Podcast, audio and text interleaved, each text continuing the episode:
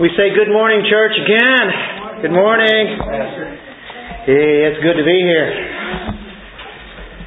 And we haven't started a new year yet, but we're close, aren't we? And of course, as that comes on, we uh, realize it's always a great time to be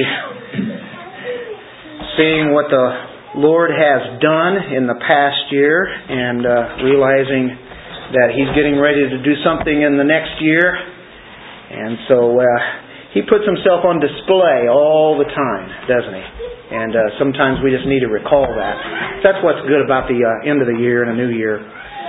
God has a grace that is on display that is immense, that is tremendous.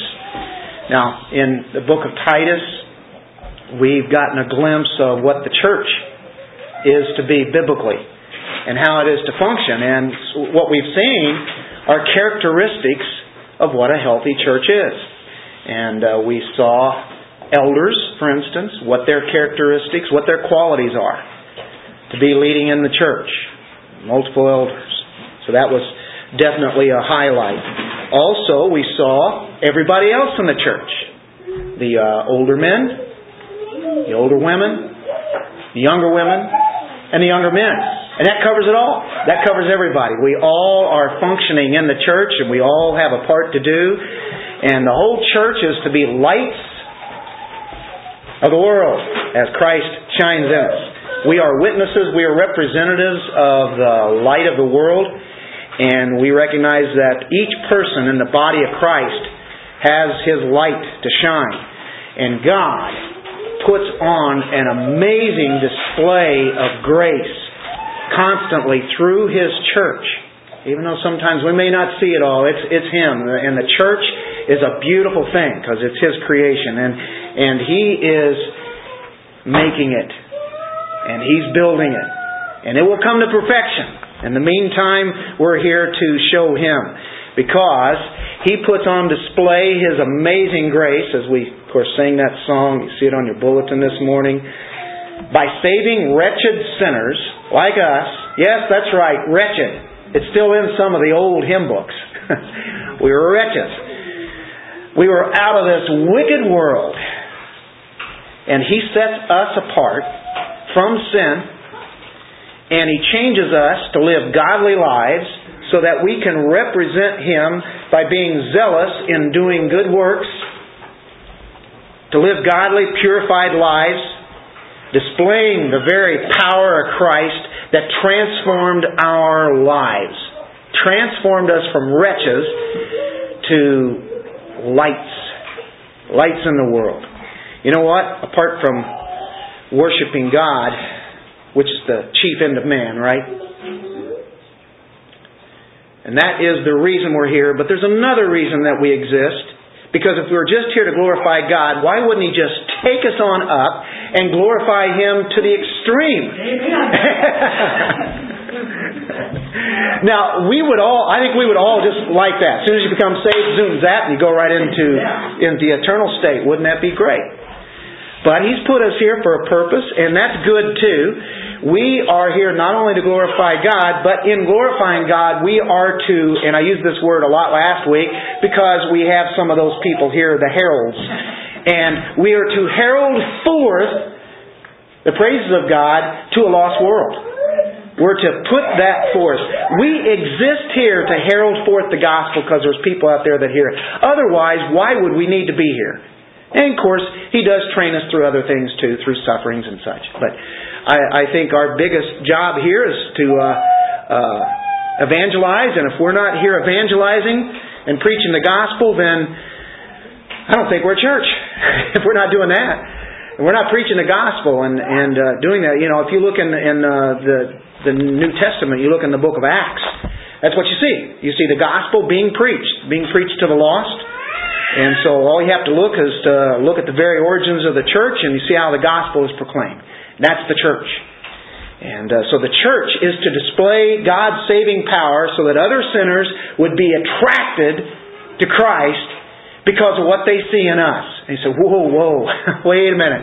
I don't want them to look at me because that'll really, I don't know, that'll mess people up. No, we want to make Christ look attractive. Now I know that's that's a hard thing to do, but remember, you, if you're a Christian, have been transformed.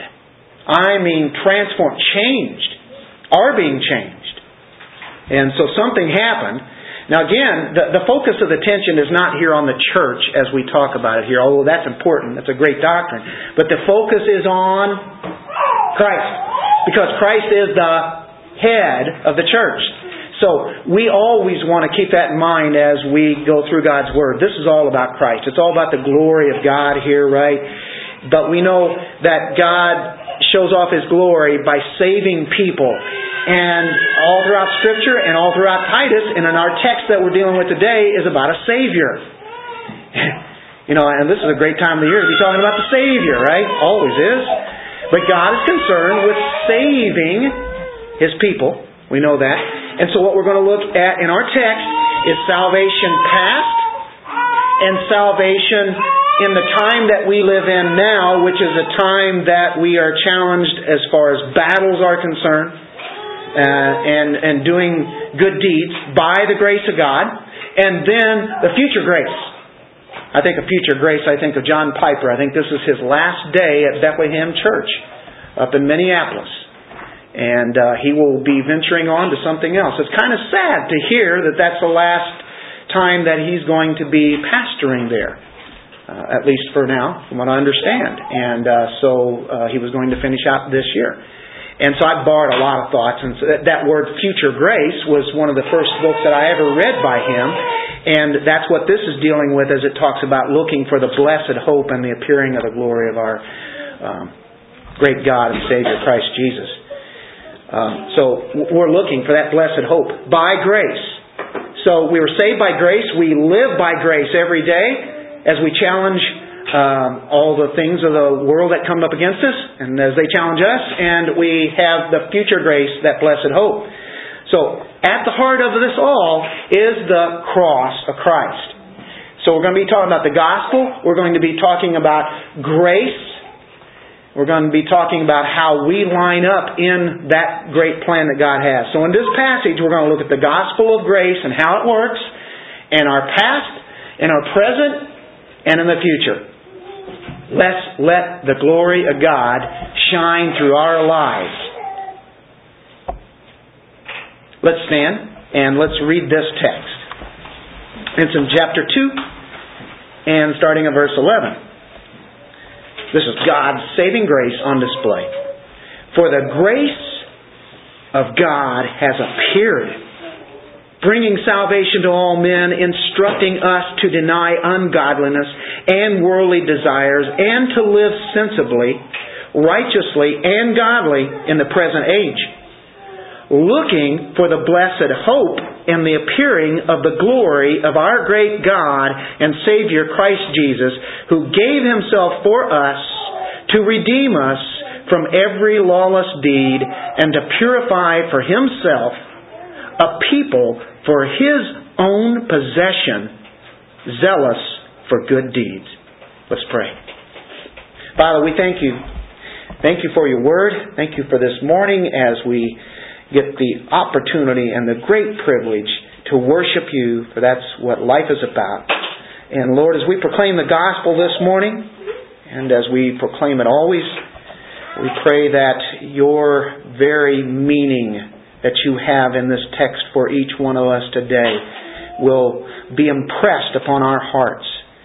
And uh, Lord, just uh, use this pot, this vessel, this vessel of clay, pot of clay, that as it comes out of my mouth, that the very power of your word would just jump out at us and see the wonderful glory of the grace, the great gospel that you have. In Jesus' name, amen. amen. All right, we uh, jump into uh, chapter 2, verse 11 here. And uh, of course, it uh, the first part says salvation to all peoples, brings salvation to all men. At the heart of the good news is the doctrine of grace. Did you understand that? At the heart of the good news is the doctrine of grace. I can't think of a, be- a better word. Grace. Matter of fact, what's the name of our church? Ah, Grace Community Church. You think we're emphasizing that a little too much, don't you think? You can't. You cannot emphasize grace enough. At the heart of the good news of the doctrine of grace, and grace just permeates all of the Bible. It permeates all of Paul's thinking and his writing. And if you were to go through a concordance and look up the word grace that was mentioned by Paul, you might run out of fingers because he mentions it several times. All the time it's in his thinking. Uh, one scholar by the name of Edmund Hiebert said this Paul could not think of Christian truth and conduct apart from God's grace. The truth, that's doctrine and conduct, and it's all by grace. So when the Bible tells us to do something, it's not something out of our own willpower that we're going to do it, but it's by His grace that we're able to do that. And uh, anyway, we know that grace is unmerited favor. Free, it's a gift, it's something that is not earned. Right? Ephesians 2 8. For by grace you are saved through faith, and that not of yourselves. It is the gift of God. It's a gift of God. Faith, grace, the whole thing. Um, Donald Guthrie wrote this. The expression, the grace of God, may fairly be said to be the key word of Paul's theology. I think I would agree. He goes on to say, he cannot think of Christ, uh, I cannot think of Christian salvation apart from the grace of God. So, key word, grace. And grace runs the exact opposite of what is in the world. Uh, the world teaches that everything is on a merit system. And uh, I know in the, as far as the state is concerned, they have uh, the merit system which is, is a good thing. I mean, it, it's based upon what you can do. And we definitely believe in that. I mean, and you should earn a living. You should work for money and uh, to do those things. That's what should be. Awards should be gotten because they were achieved and people worked for them. But God's system of salvation is on the other end. That's why it's so unnatural for us to understand grace. We're still learning grace, aren't we? And every week we should be thinking, every day we should be thinking about that grace because it means more and more to us all the time. All the world religions operate on a merit system how much you know, how much you do. And that is how you get into nirvana or whatever it is. Even in the Christian realm, and I put that loosely, but you can think of the Roman Catholic Church, which is a works righteousness system. It combines the grace of Christ with the works that you do. And I don't think that they would differ from me on that. They may not agree with the way that I put that, but that's really what it is. The Greek Orthodox Church, same way. And there are particular churches in just even what would be called the Protestant church that may have some other things that you have to do, whether it be through a, a baptism or um, a, a, some kind of thing that you have to have. Now, See, that goes counter against the grace that is in the Bible.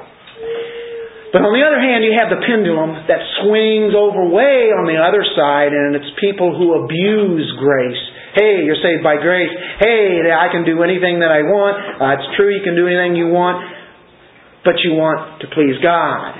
And you don't want to uh, live a life that would not be representative of Christ and so they live a life of licentiousness. And they carry on and live a sloppy way of life. And, uh, matter of fact, sometimes it blurs the lines and you wonder, are they even Christians, right?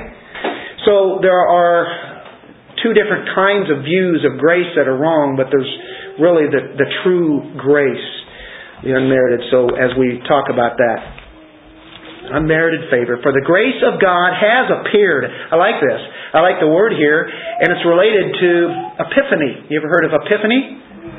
Uh, epiphania is the Greek word. Oh, you learn a Greek word today. You can say that. You can, if you can say epiphany, you can say the Greek word. It, it means a manifestation. It means he's he's already been here. And you said he. I thought it was grace. Yeah, well, we're going to show that grace is a personification. Grace appeared the grace of God has manifested him, itself into a person. He has been shown to us It's the personification or Christ becoming a man. He appeared. That's already happened. Look in Titus 3 4, and you'll see another word that has appeared. But when the kindness of God, our Savior, and His love for mankind, what? Appeared. Paul uses the word again. So, what has appeared? Well, in chapter 2, grace appeared. And in chapter 3, verse 4, kindness appeared and love appeared. Those are personifications, words that became life. Jesus is grace. Jesus is love. Jesus is kindness. It's not just qualities, it is Him. Grace is Him. He appeared. Isn't that amazing? In John 1.14, the Word became flesh and dwelt among us and we beheld His glory, right? As of the only begotten from the Father, full of grace and truth. Full of grace. Completely full. Grace. We live by grace. Our gospel is a gospel of grace. Grace is the personification or manifestation of Jesus. Now we go back to the Titus 2 and it says, For the grace of God has appeared. Aren't you thankful that He has appeared? Grace has appeared. Bringing salvation to all men. Salvation means to deliver. We were delivered from what? Sin, death, hell, Satan, bondage. Salvation is dealing with being delivered. Delivers people from the eternal penalty of sin. We have a, a penalty that is riding over our head before we know Christ, right? And it's eternal damnation, eternal penalty. And we've been saved from that. Uh, never forget that. So, He or grace appeared that offers salvation to all men. Now, we have something here that can be seemingly problematic. It's one of those verses that we must explain. Because if we took this at face value, at least what it looks like, what it first appears without knowing any part of the Bible, if, if you'd ever, if you'd read this and it's the first time you go, for the grace of God has appeared bringing salvation to all men. Now somebody could take that literally and say, well, it's not to women, but it's, it's just to men. so women are not saved. Now we know that can't be true or to meet all of mankind. And in that sense, there is a general sense, but in this sense, we're saying everybody who's ever been born, uh, every man, woman, and child, no matter who they are, salvation to all, everybody. But that's a universal salvation, and I don't think there's much need for me to go to all the text that shows the Bible doesn't say and never says that everybody who's ever been born will ultimately be in heaven. We, we know that, right? And I think of Second Thessalonians 1 9, just one of, I mean, just hundreds that we could go to, but real quickly in 1 9 it says, talking about dealing out retributions, retribution of those who don't know God in verse 8, those who do not obey the gospel of our Lord Jesus. He says, these will pay the penalty of eternal destruction. See, there's the penalty. They're the ones who are not delivered away from the presence of the Lord and from the glory of His power. That's, that's terrible. I mean, that's eternal destruction, it says, and a penalty of that. So, if all men, every one, like a lot of people, like the Universalists would say, uh, then they have troubles with just that verse, but many other verses, right? And Jesus spoke about hell uh, more than anybody. So we know it doesn't mean that. And so we have to use other text. Um, I think one thing it means, and I think it really probably means this for the most part, but there are other ones that we can look at I think are interesting to, to look at. All peoples, nations, tribes, tongues, general, mankind, out of, out of this country, from this country, from uh, those kind of things there. One thing is certain that all people, such as Gentiles, will be saved. Not only Jews will be saved, people representing many people groups. That's, that's a good uh, key word term now, isn't it? People groups. Okay? Are you in a people group? the people group that I'm familiar with are the people who know Christ. That's my favorite people group. Uh, then there are other ones. Uh, there's a thought of all types of sinners. Salvation to all types of sinners. What kind of sinners? Well, the ones who are the elite people, religious people, certain people that turn out to be believers in Christ, or the people who are poor and destitute, um, slaves. We could go back into chapter 2 and it, it talks about uh, verse 9 and 10. It talks about slaves, uh, even talks about young men and young women, older women, older men, all sorts of different people. That's another way of looking at. All the ones whom the world despises. Ones. And then there's another one where I think it's really fascinating, and we'll go into this a little bit. Because as we look at other verses that say something like this, even a little bit more harder uh, or concise, and then we'll look at the, the answer to that. But at first of all, we know there is a sense of a temporal salvation. Have you ever heard of that? We're thinking of eternal salvation, but this is another thought. I'm not trying to confuse us, but uh, I, I think it's it's interesting to look at, and I think there is some truth to this. People who never are believers, never are saved eternally, can be in a sense uh, saved in a temporal way.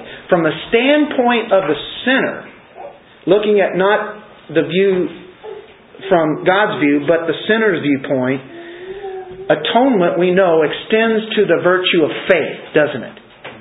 And we know that our cry is to everybody. Our call is to everybody, regardless of whether we think they're going to be saved or not. We don't know. God knows.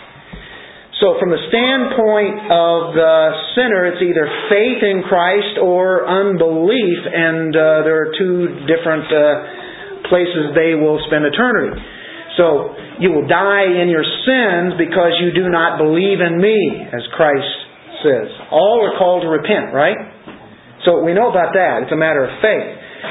So we think of some of the times we run into words like uh, whosoever, world, all, and in John 1.29, John the Baptist points He's looking at Jesus and he says, Behold the Lamb of God who takes away the sin of the world. And somebody could look at that and say, Hey, he really does mean world. That means everybody that lives in the world. Well, it doesn't really say that. It says the world. But the way that it would read in the vernacular, people would say, okay, well that, that means everybody's ever been born. And then we go to John 3:14. Jesus is describing what the new birth is to Nicodemus, and then he gives an illustration out of the Old Testament. It says, As Moses lifted up the serpent in the wilderness, even so must the Son of Man be lifted up, so that whoever believes will in him have eternal life. Whoever, there's your whosoever, right? Whosoever believes in him. Who are the whosoevers? the ones who believe. Who are the We'll get to that in a moment. For God so everybody knows this, for God so loved the world that he gave his only begotten son, and whoever believes in him shall not perish but have eternal life. For God did not send the son into the world to judge the world, but that the world might be saved through him. There's the world again. You can say, well, see, he's going to save the world. Then we look at John 6, and John 6 has a lot of verses dealing with election and then predestination, the sovereignty of God and such, but we're going to look at one that seems to be a little different in John 6:51. It's not different. I am the living bread that came down out of heaven. If anyone eats of this bread, he will live forever, and the bread also which I give for the life of the world is my flesh. He came from heaven to the world. There are men in this world. There are going to be people he's going to save or reconcile, as it says in 2 Corinthians chapter 5, verse 19 and 20. And it seems if you read these verses, if you didn't, if you eliminated all the other verses that we have, you'd say, well, see, everybody's going to be saved, or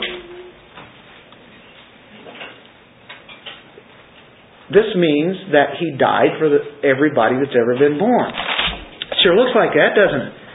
Uh, in 2 Corinthians 5.19 it says, namely, that God was in Christ reconciling the world to himself. Not counting their trespasses against them, and he was he has committed to us the word of reconciliation. Therefore, we are ambassadors for Christ as though God were making an appeal through us. We beg you on behalf of Christ, be reconciled to God. He made him knew no sin to be sin on our behalf so that we might become the righteousness of God in him. But there again, the word of reconciliation that goes to the world. He reconciles the world to himself. If he reconciled every person, means they've been reconciled. If he bought and paid for everybody's sin, they're all in. Right?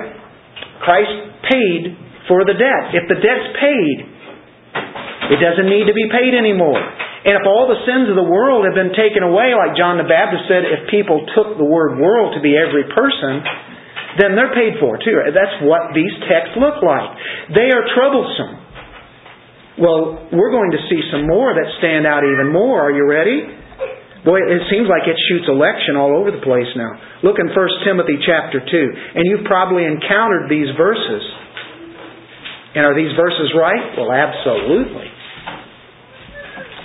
1 Timothy 2 verse 5. For there is one God and one mediator also between God and man, men, the man Christ Jesus, who gave himself as a ransom for all the te- for all a ransom for all the testimony given at the proper time. Okay, he's a mediator. That means he stands in between God and man. He mediates. He reconciles. He makes things right between him and, and God's people. But Christ was a ransom for who?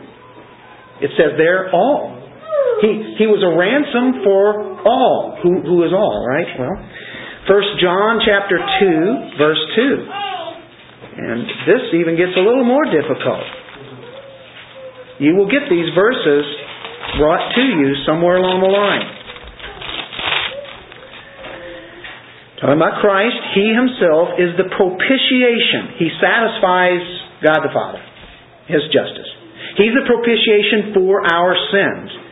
Now look at this. And not for ours only, but also for those of the whole world. Not only for ours only, but for those of the whole world. Is it possible he's talking about not only to us people that are here, but all out through every place, right? Anyway, 1 Timothy chapter 4 verse 10.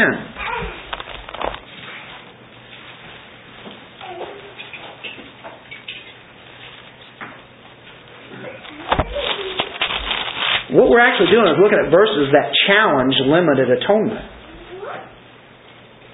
And you say, Dennis, are you playing the devil's advocate here today?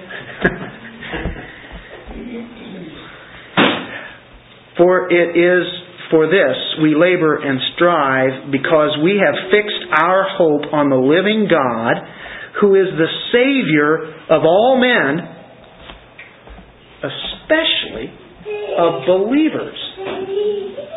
Now, you ever had any trouble with that one? He has, he's a Savior of all men, especially of believers. So there are believers and unbelievers, and it seems like He's a Savior for all of them. There again, we can keep looking at the, uh, thinking of the all peoples, nations, tribes, and tongues. We can think of all types of sinners and that kind of thing. I think that really plays in to that. Uh, but another thought that helps too is in some way, unregenerate people actually have an enjoyment in this life. God could have, when sin happened, is wiped out all of mankind. Every generation, no generation would have ever been here. And so there is a sense that He's a Savior of all men. In another sense, somewhat related, He's especially the Savior of all believers for eternity. There's a Savior. What does this mean? I'm still confused. Are you guys still confused? Well, R.L. Dabney wrote a book called Five Points of Calvinism. And he has a, a thought on this I think that's very helpful. Uh, quote Christ's sacrifice has certainly purchased for the whole human race a merciful postponement of the doom incurred by our sins, including all the temporal blessings of our earthly life, all the gospel restraints on human depravity and the sincere offer of heaven to everyone. For but for Christ, man's doom would have followed instantly after his sin, as that of the fallen angels did. That's a very articulate paragraph, isn't it?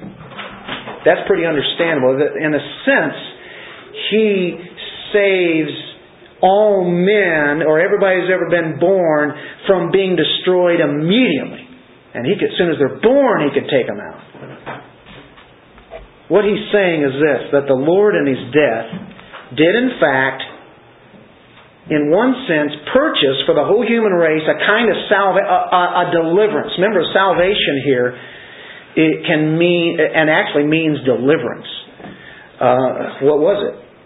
Well, the fact that they're not consumed instantaneously in itself upon the first iniquity, sin that they performed, is, is amazing that he doesn't just jump on that with judgment. All the temporal blessings of the gospel. Uh, you know, in 1 Corinthians 7, it talks about marriage. It talks about an unbeliever being married to a believer. And it talks about a woman who's a believer, and the and the uh, the husband is the is the unbeliever. And in that text, it says that they are sanctified. In some sense, they are sanctified. It's not that they're they're believers because they're unbelievers. That doesn't make any sense, right? It's not that they are justified by faith, but they're sanctified. They're set apart because God is blessing that uh, wife and the children. Everybody that's in that family, there is a Christian there representing Jesus Christ. So they're set apart in that. And, and remember, there is a common grace. God rains on the just and the unjust. Negatively, positively, right? But there's a lot of positive things. There's a common grace. There's com- compassion upon mankind in general that He has. That if it weren't for the cross, we all would have been obliterated. So, but for some reason, He keeps some um, for Himself, and others He keeps to live here for a time. There is a sincere offer of heaven that goes to all. There are people out there that hear the gospel, but they still refuse it, and some will refuse it all the way to their death. Somehow, mankind was different than the angels. He could have done to mankind what he did to them, and just chose who he wanted out of mankind. But in, in, and believe me, there are the angels weren't destroyed. I'm not saying they were put to death or anything like that. The, the bad angels he uses them for uh, a much higher purpose. He's in control of that situation. But they were sinned and, and they're damned at that split second. And so it could have been with, with mankind. Think of the Day of Atonement in the Old Testament. There you have a sacrifice that is done for the whole nation of Israel. Now, is everybody in the whole nation of Israel saved? No, absolutely not. You know, you look through the Old Testament, you'll find out that uh, not at all. And uh, Paul will talk about that in uh, in 1 Corinthians 10. We'll turn there in a moment. But at, at the Day of Atonement or Yom Kippur, that particular day, it actually stood for the nation. And that was a picture of what Christ would do on the cross. So, in one sense, they would get their sins covered. There was an atonement made. So it's covered until the time of Christ. But if they don't believe and, and look to that Messiah and trust in Him, if they don't live by faith, they're going to hell just like everybody else will in the New Testament age. But there was a sense of a national salvation there or a deliverance that lasted uh, for that for that year. Uh, look in 1 Corinthians 10, verse 5. So there was this sacrifice made, although ultimately the ones who are really true believers, that one is for them. But it's still representing for, for the nation. 1 Corinthians 10.5 says this. He's talking about all were mo- uh, baptized in Moses and the cloud and the sea, all ate that spiritual food and spiritual drink. They were all part of that. Then in verse 5, nevertheless, with most of them, God was not well pleased, for they were laid low in the wilderness. You look in Hebrews chapter 3, you see that uh, most of those were unbelievers. And they were called evil, poneros. No Christian is ever considered to be evil. Poneros. They were not converted. They were laid low. Um, even though they partook of the rock of Christ. They, they ate and drank. They were baptized into Moses. You see what we're getting at? But they were not really the chosen ones. So, every unbeliever really ought to look at his life and say, I've seen a small evidence of saving grace. I've seen a small evidence. I breathe. I live. I've heard unbelievers even thank God because somehow He has taken care of them as He moved them from one house that only had a, a, a, a small amount of space and they got to be a big family, and somehow that house was going to be bought, and a highway came through, and so they transpl- were transplanted into a much bigger house, and they were paid for all that money to do that, and they thanked God because of that. But then uh, on the other on the other hand, on the other side of the tongue, they're cursing God and saying things. Do you see? Isn't that something that they're still blessed and they even realize it. Unbelievers can say, "Yeah, I, I know God did did did all that." You know, they can they can laugh, they can see, they can hear. There is beauty, and they say, "Yeah, God created. I know that God is a saving God." Well, a little bit more about this temporal deliverance. Can you imagine people cursing God, and at the same time God doesn't take them out? Romans 2 4. Why wouldn't he, right? Well, Romans 2 4 kind of gives an explanation to this.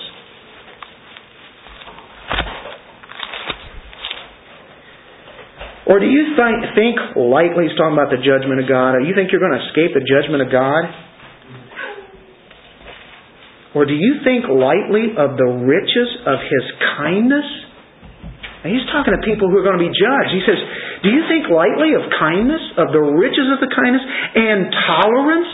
He tolerates unbelievers who spurn him. And patience, the patience of God. Not knowing that the kindness of God leads you to repentance because of your stubbornness and unrepentant heart, you are storing up wrath for yourself in the day of wrath and revelation of the righteous judgment of God. Well, as we're talking about grace today, we're also talking about judgment, aren't we?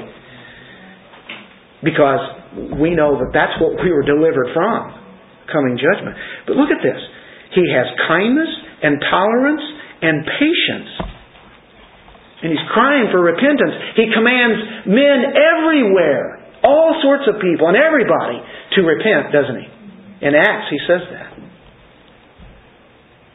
So isn't that interesting? Kindness, tolerance, patience. That's a temporal forbearance, a mercy here that he has for them. It's a temporal deliverance. He saves not only he, he saves the world, and, but not only that, especially the believers. This is one way that that could be interpreted. I'm not going to be dogmatic, but I think it is fascinating that even the ones that he hasn't elected, he's still patient with. And he calls for us to give out the gospel. Now, this is interesting. We've seen all and world and all that. We're spending a lot of time on this, but I hope it'll help in, in explaining to people what this this all and world and everything can be. Uh, now it, it turns to the many. Go to Isaiah 53, which is one of the great chapters in all the Bible.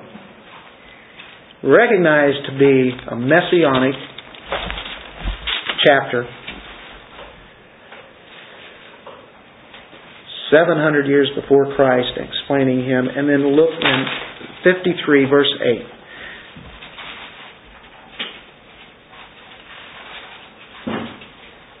By oppression and judgment he was taken away, and as for his generation, who considered that he was cut off out of the land of the living for the transgression of my people to whom the stroke was due. Now you get um, his grave was assigned with wicked men, yet he was a rich man in his death because he had done no violence nor was there any deceit in his mouth. We know this is Christ, right? But the Lord was pleased to crush him, putting him to grief. If he would render himself as a guilt offering, he will see his offspring, he will prolong his days, and the good pleasure of the Lord will prosper in his hand.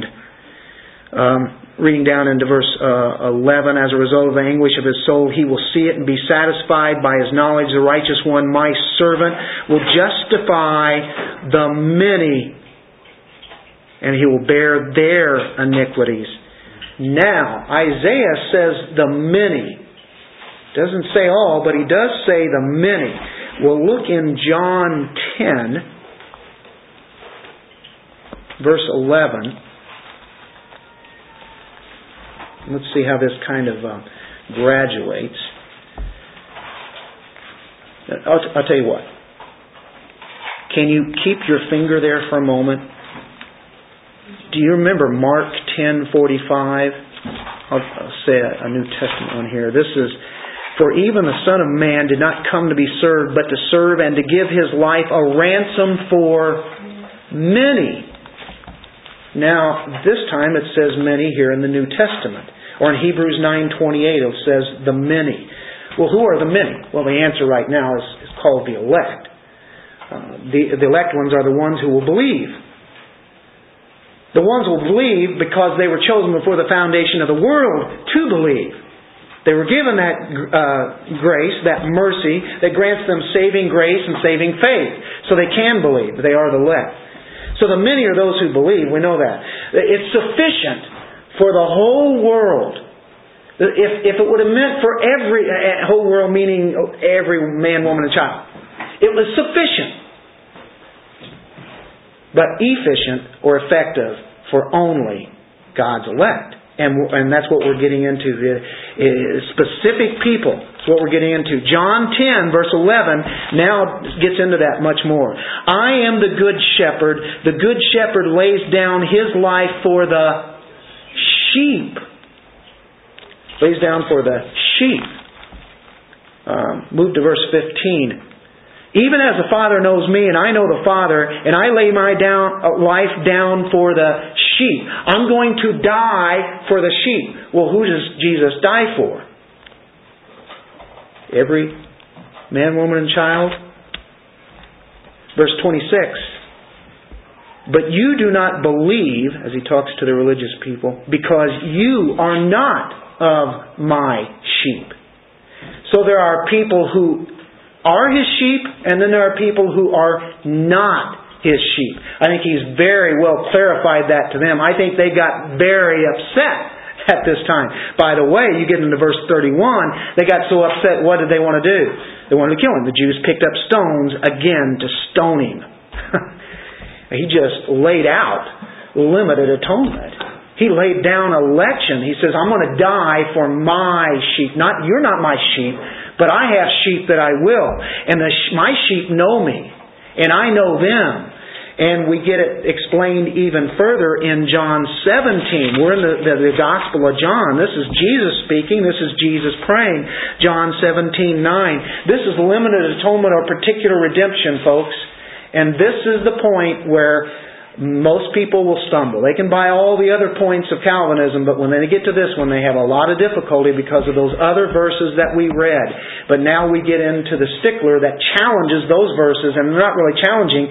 They meet with each other and they tell who the all is, the world is, The whosoever's are, the whosoever's are, are the sheep. Whosoever's are, are the elect, the ones who believe, the ones who have chosen for the foundation of the world, so that they would believe when time came. John 17, beautiful. Great chapter, verse 9, Jesus praying. I ask on their behalf, I do not ask on behalf of the world, but of those whom you have given me, for they are yours. Oh, now it's narrowed down to the sheep, and now it's to the ones who've been given from the Father to the Son. Verse 19 and 20. For their sakes I sanctify myself, that they themselves also may be sanctified in truth. I do not ask on behalf of these alone, but for those who believe in me through their word. That's us. Now it's narrowed down to us. We believe in Him because He gave us the repentance and the faith. We are the sheep. We are the many that He will bring to redemption. Now, He intercedes. He intercedes to the Father for us right there. It's not for the world. He's talking about eternal salvation. He's talking about being with Him in glory. There is a somewhat of a deliverance of people to be able to have a common grace here, to have be compassion and an invitation to repent. There is the general call and there is the specific call. I think the people have to answer these verses if they're going to bring those other verses up because we can explain those verses, but how do they explain these verses? And then we can go to all the election verses and predestination verses. We've gone through that many times, but this is the limited atonement. Ephesians 5:25, one more and we'll move on. Ephesians 5:25 Husbands, love your wives just as Christ also loved the church and look at this, and gave himself up for her Christ gave himself up for the bride. Unbelievers were never included in to be the bride. He died for the elect and the elect only. The specific people that he had chosen before we were ever here. And he dies for them. Now, the salvation for all men, when we look at that, and then I think with all those explanations, we have uh, many, I think, to choose from, and then we have to say, okay, well, now we see that that eternal salvation is for all those who believe. And possibly Titus could be speaking, just to put it out there, bringing salvation to all men. But I think the all men extends to different people, all spread out all over the world, Jews and Gentiles. But I still think of that salvation, or that there's a, a, a temporal blessings, a temporal deliverance for unbelievers. They have a lot of blessings and privileges in this life that God has given. That's only made possible because Christ died there. And that's in that sense, in that very limited sense there. Now, ready? Move on. There's past salvation. You're part of that. You've trusted in Him we now go into present salvation. And he, talks about instruction here. We now go to the present time. It's the here and the now. We're not only delivered from the penalty of sin, and that's what verse 11 is about. In verse 12, we are delivered from the power of sin in the present day. Do you get that? The power of sin has been broken. You can say, well, it's still here. I still sin. Yeah, absolutely. That's right. You do. But the power of it has been broken. No longer are you under the bondage of sin, where you are just sinning all the time. That's all you really are, a sinner. But now your nature has been changed. Now you're not on that side of the street. You're on the other side. You do not have to sin. The power has been broken. So the penalty of sin is done. The power of sin in our daily lives has been broken. No longer are we slaves. Amen. Grace changes our lives, and now he gets to negative and then positive. And these are going to flow real quick. You ready? We're on a jet tour now. He instructs us, and by the word the uh, way, the word there is paiduo, uh, which means to instruct, uh, uh to take a kid to school. It's a child training. It's a disciplining. It's a correcting. And so what's happening to us right now in our lives is that God is teaching us, instructing us. He's correcting us. He's disciplining us. And He uses all sorts of different things to do that with. And so in this process of sanctification, that's what this verse is, in this process, we're moving more and more away from that sinful life and more and more to God, right? It's called that, a, process of sanctification. Deny, he's teaching us to deny, and to deny means to reject or renounce. Does anybody here like to sin? I don't think you like to sin. And as a matter of fact, if somebody knew that you were sinning and you were saying, hey, I really enjoy doing that though. I really enjoy sinning. I don't think anybody would really want to say that. Now we know that we would love to be delivered in a sense that we never sin again. Well, that's coming up in the next verse. In the meantime, we are still sinning here, but we are to reject those things. Grace changes us. Grace doesn't just save us, it continues to change us, and we don't change by human willpower. It's by the grace of God. He delivers us from the passions and the habits. Uh, deny ungodliness. We are to deny that, reject it, make a decisive break with the old life. Don't let that um, ungodliness rule in our lives now. And, and the Word of God, it teaches us, doesn't it?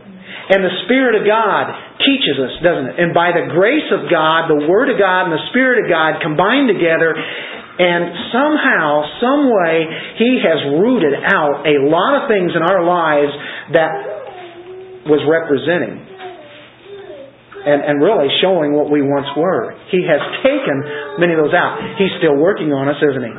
Right? He's still doing it. But ungodliness means it do, uh, doesn't reverence God doesn't care about the things of God. Matter of fact, ignores God. Do Christians ignore God? Shouldn't, right? Uh, and then worldly desires, ungodliness, worldly desires. You can think of 1 John two fifteen. Love not the world and all the things in it, the lust of the flesh, lust of uh, what is it?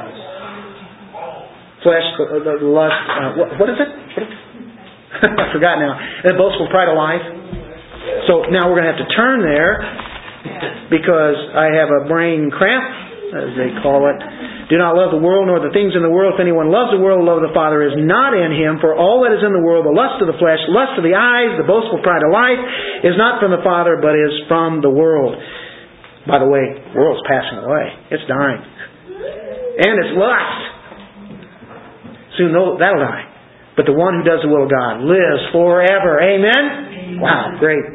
So he's instructing us to not love the world. Those things in it, we're beginning to see what a difference the, the world is from the way that the instructions of God are. Matter of fact, it's all turned upside down. It almost seems in the political realm, everything that they believe in is the opposite of what you believe in. Have you noticed? Some of the laws they're passing is exactly opposite of what we know to be true. Things that used to stand for things that would represent God's truth now are being overturned hurriedly. Very quickly. But what's it talking about? The human system, the godless human system, the things that we used to do. We need to be reprogrammed. That's what the Word of God does. That's why we meet in Bible studies, in worship, to be reprogrammed because you are being programmed out there by television, by internet, all the things that the world is offering coming right to your head, and it's trying to program you. You see things that come up, you go, nope, no way. Nope, not clicking on that. Things just pop up, things there, no, I'm not going that way, right? You're rejecting those things. You're being programmed by the Word of God. And so, as we're being reprogrammed, we realize that, you know what? I used to be selfish, still am, but I need to get rid of that even more and more. Oh, the pride Boy, that's pretty worldly, isn't it? How about greed? Lust? Status? Power? All of those things. It's coming right at us. And he says, reject it, renounce it. That's the things of the world. God's grace is far sweeter than anything the world can ever offer, folks. Don't believe that lie out there. And then he gives the positive. He says, deny ungodliness and worldly desires. And then the positive, when you take something else, what do you have to do? You have to put something in to fill it up. Well, as the Word of God and the Spirit of God comes to us, as He fills us, here's what we do. Live sensibly. And have you seen that word before in Titus? We have seen it. You can check it out with me if you like, but in chapter 1, verse 8, chapter 2, verse 2, chapter 2, verse 4, chapter 2, verse 5, chapter 2, verse 6, and now in chapter 2, verse 12. And the word is sensibly, sensible. Um, sophronos, save brains. Self controlled. That's the idea. Self control, God's standard of conduct. Fruit of the Spirit love, joy, peace, patience, kindness, goodness, faithfulness, gentleness, self control, being sensible, right? Uprightness or righteously, that's the divine standard. And it's really about behaving right toward others. When, it, when you see the word righteously here, it's living a righteous life and treating others and then showing righteousness toward other people. And then holiness is towards God and godly in the present age. Holiness and devotion to God. It's, it's about our attitude towards God. Seeing Him as a holy God. Praising, adoring, worshiping, loving Him, honoring Him. Do you, do you like those words? That is living a godly life. Just adoring, honoring, worshiping Him in the present age. So that is in this time sense where we're at now. This is how we live our lives. So we're saved in the past, saved in the present, as we're being instructed, and then grace in the future. Here's your future grace. Uh, this is one of my favorite verses. Looking for the blessed hope and the appearing of the glory, the appearing of the glory of our great God and Savior, Christ Jesus. Deliverance from the very presence of sin. Deliverance from the penalty of sin, verse 11. Deliverance from the power of sin right now, as in verse 12. That's what's happening. We're delivered from that power of sin. And then it goes to the aspect of one day the very presence of sin will not even be around us. Because that is our blessed hope. And we will be glorified as Christ is glorified. Boy, you see this all over Scripture, and this is the greatest motivation that you can have. This blessed hope. A blessed hope. Is it blessed? Is it blessed to you? We can live on that, alright? We all long for this glorious manifestation of the appearing of the glory of God. It's worth it all, isn't it? Oh my, we, come to the, the end um, here today. And there's so much here. Someday, sin will not exist. It will be done. It's dying. The lusts, as we read, those desires, the worldly desires, sin, it's going to die. That'll be it.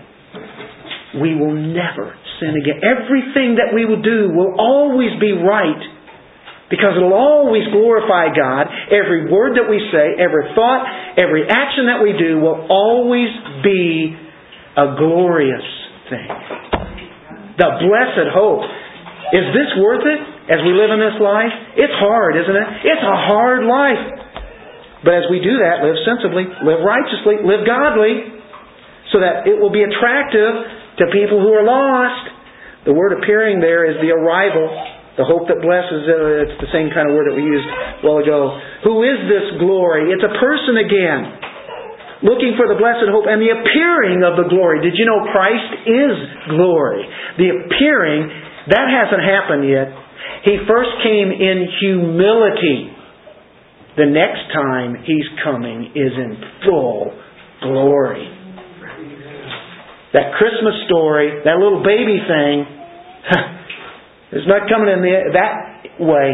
He's coming in absolute full glory. The appearing of the glory. The glory of God, our great Savior. The glory in the second coming. And it's pointing to one person. This is a deity verse, folks.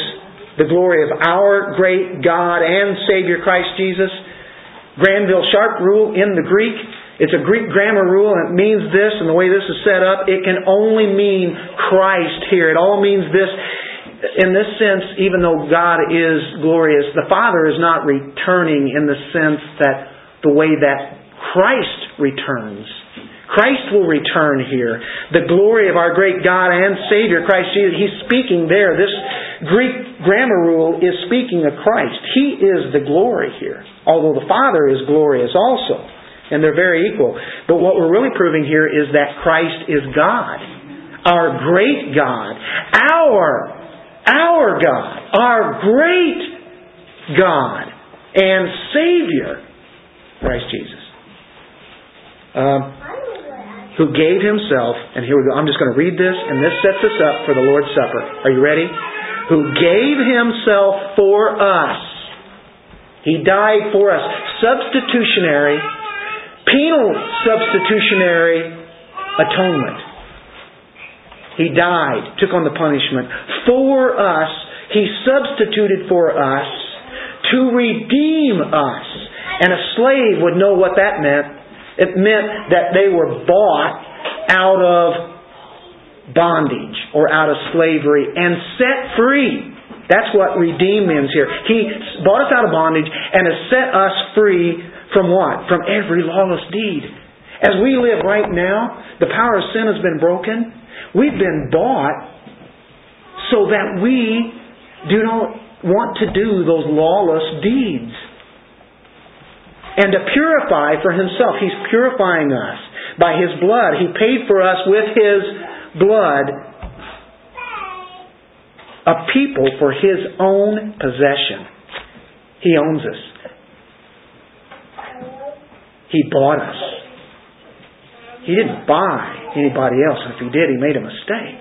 He bought and paid for him and all that money that is see, he bought us, his sheep, his people. Paid for his possession. Well, for good deeds. Zealous for good deeds. That's what we are about here. He bought us so we'd be His possession so that we would have such zeal to do good deeds so it will glorify Him. That people would see our works and glorify Him. That's what the church is about. That's why we're here on this earth. That's how grace works, folks. It saves us, and then it trains us, teaches us how to be godly in this present age that is evil and that we be zealous for good deeds. And as that is happening, we're looking for the blessed hope of the return of the appearing of our great God and Savior Jesus Christ, who gave Himself for us. That's the outline of our little text. We're finished with that, and this is going to go right into the communion. One reason that we partake of this Lord's Supper is that it reminds us of these precious truths that we just looked at. Before we partake, we examine ourselves, we confess our known sins, and as we think on that great sacrifice that our God and Savior did by giving Himself up for us, it should draw our hearts toward Him in love, draw our hearts to Him in devotion, our hearts toward Him in praising Him. It should make us long for His appearing in glory. I don't know what this glory is going to look like, folks, but it is going to be totally mind blowing. Nothing that any man could ever put up on the big screen or with all the lights that he has when we are caught up together with Him forever. Father, we come before you, confessing our sins, desiring to live godly, to live righteously, to live holy lives, not in the manner that we once lived. And the way the worldly desires are bringing themselves to us. Help us, by your grace, to be able to shun all of those things and the things of the flesh selfishness and pride and greed and lust and everything that's out there. And we know it's by your grace that you are the one that keep us from being just pigs wallowing in, in the mud and going back to that. You have something much, much better for us even now and in the future that's even better. And Lord, you've planned that all out. And we give you thanks for that. And we remember that by partaking of something that is material, something that we can see and feel and taste, uh, that we know that's uh, something that is representing what you've done in our lives if you, as you have changed us and brought us into your family. In Son's name we pray. Amen.